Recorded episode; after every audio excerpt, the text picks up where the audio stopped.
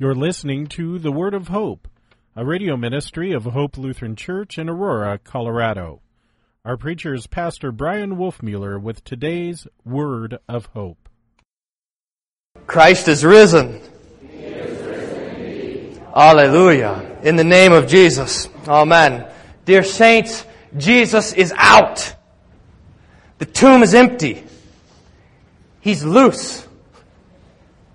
And he's after you like a lion escaped from the zoo. And it could be right to run, to be a bit afraid of this, because after all, people, at least normal people, stay put. When you put them in the grave, they stay there, but Jesus is no normal man. He's God in the flesh, in your humanity. God become your brother. And now, having suffered all the things that you deserve on the cross, God become your Savior.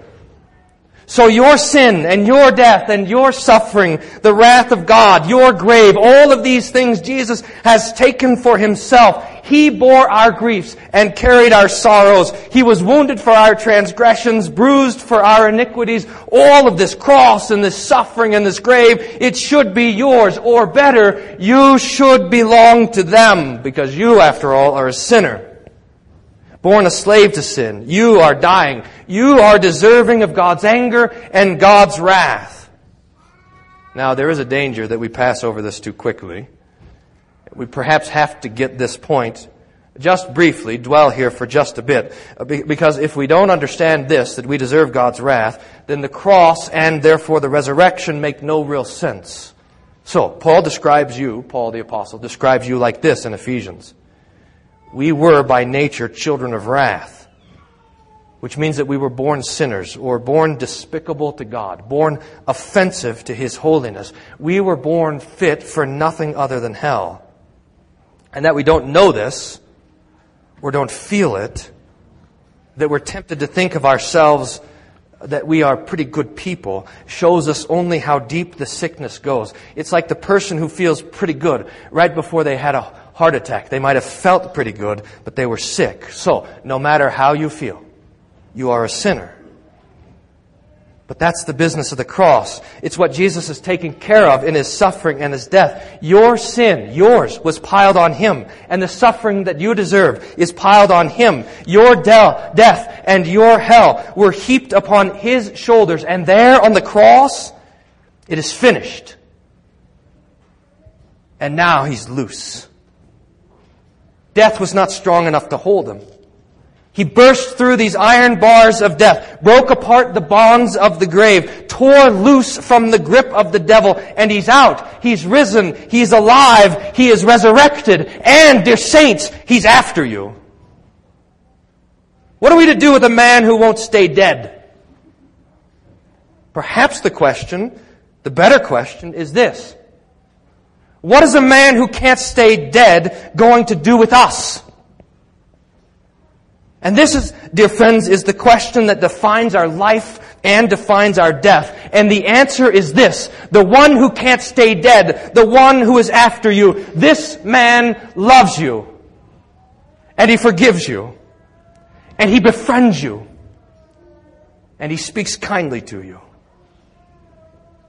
Because this Jesus who is dead and raised, this Jesus who is after you, is after you with his resurrection. He is pursuing you with his life. He is chasing you down with his forgiveness. He is coming to you with his truth, tearing away the delusions and the lies and comforting you with his love and with his promises and giving you life.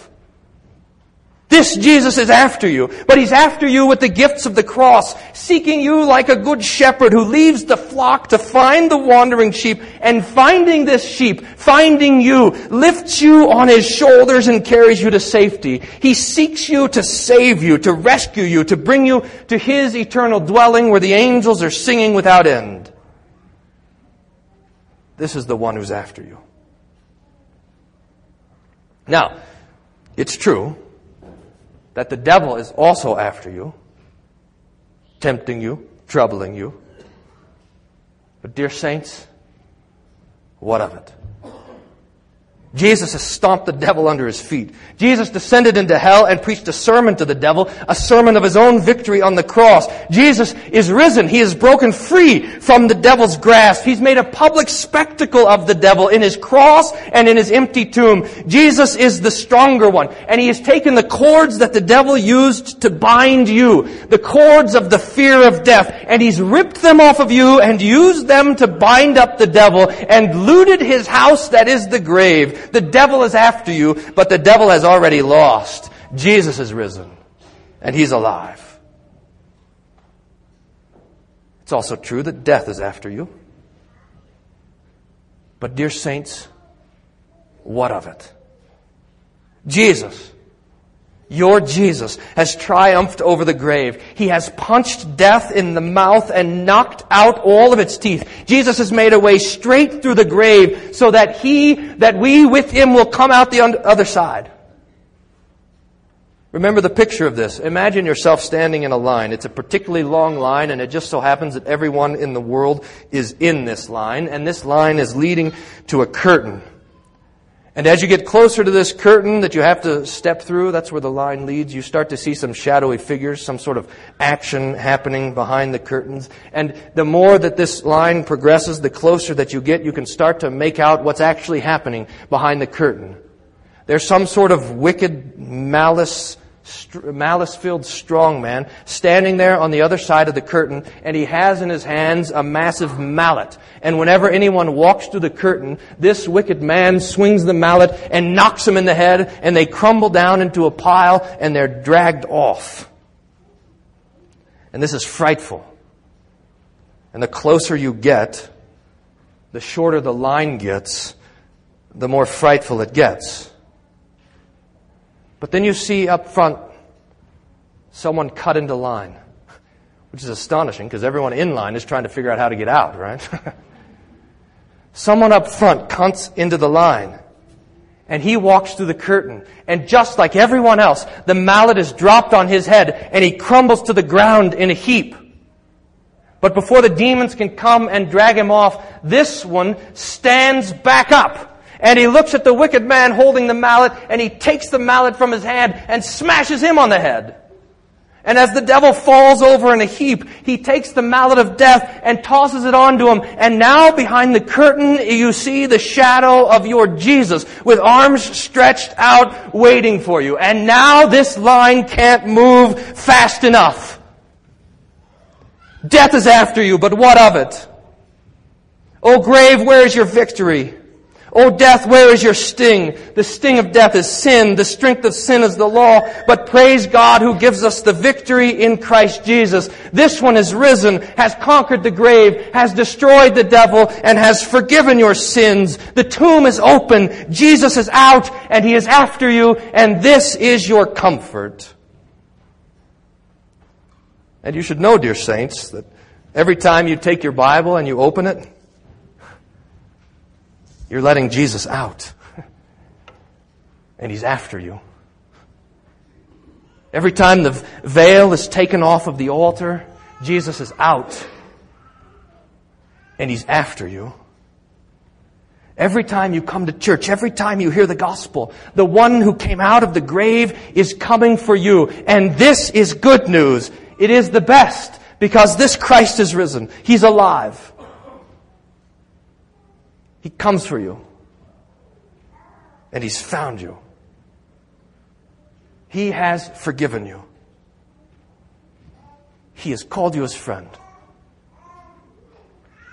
So for us who rejoice in the cross and empty tomb of our Lord Jesus, for you on the last day, your grave, it will be as empty as His. And your life, will be as eternal as His. And your joy will be as full as His. Because Jesus is your life. And He is your joy. And He is your confidence. And He is your resurrection. Forever and ever. Amen. Christ is risen. He is risen indeed. Hallelujah.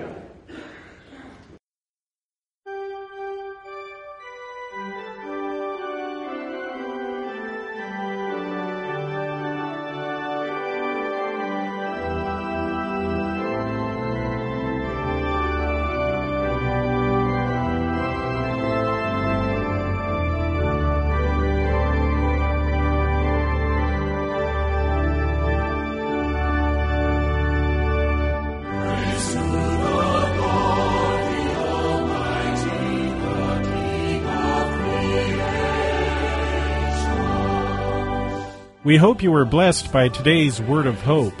Hope Lutheran Church is located at 1345 Macon Street in Aurora, Colorado.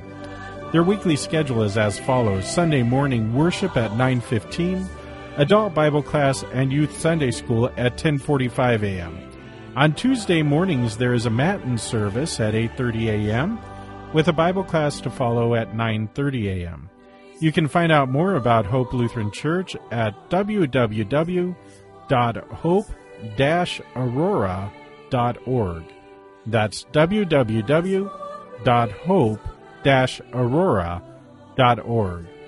Until next time, may the Lord bless you and keep you in His grace.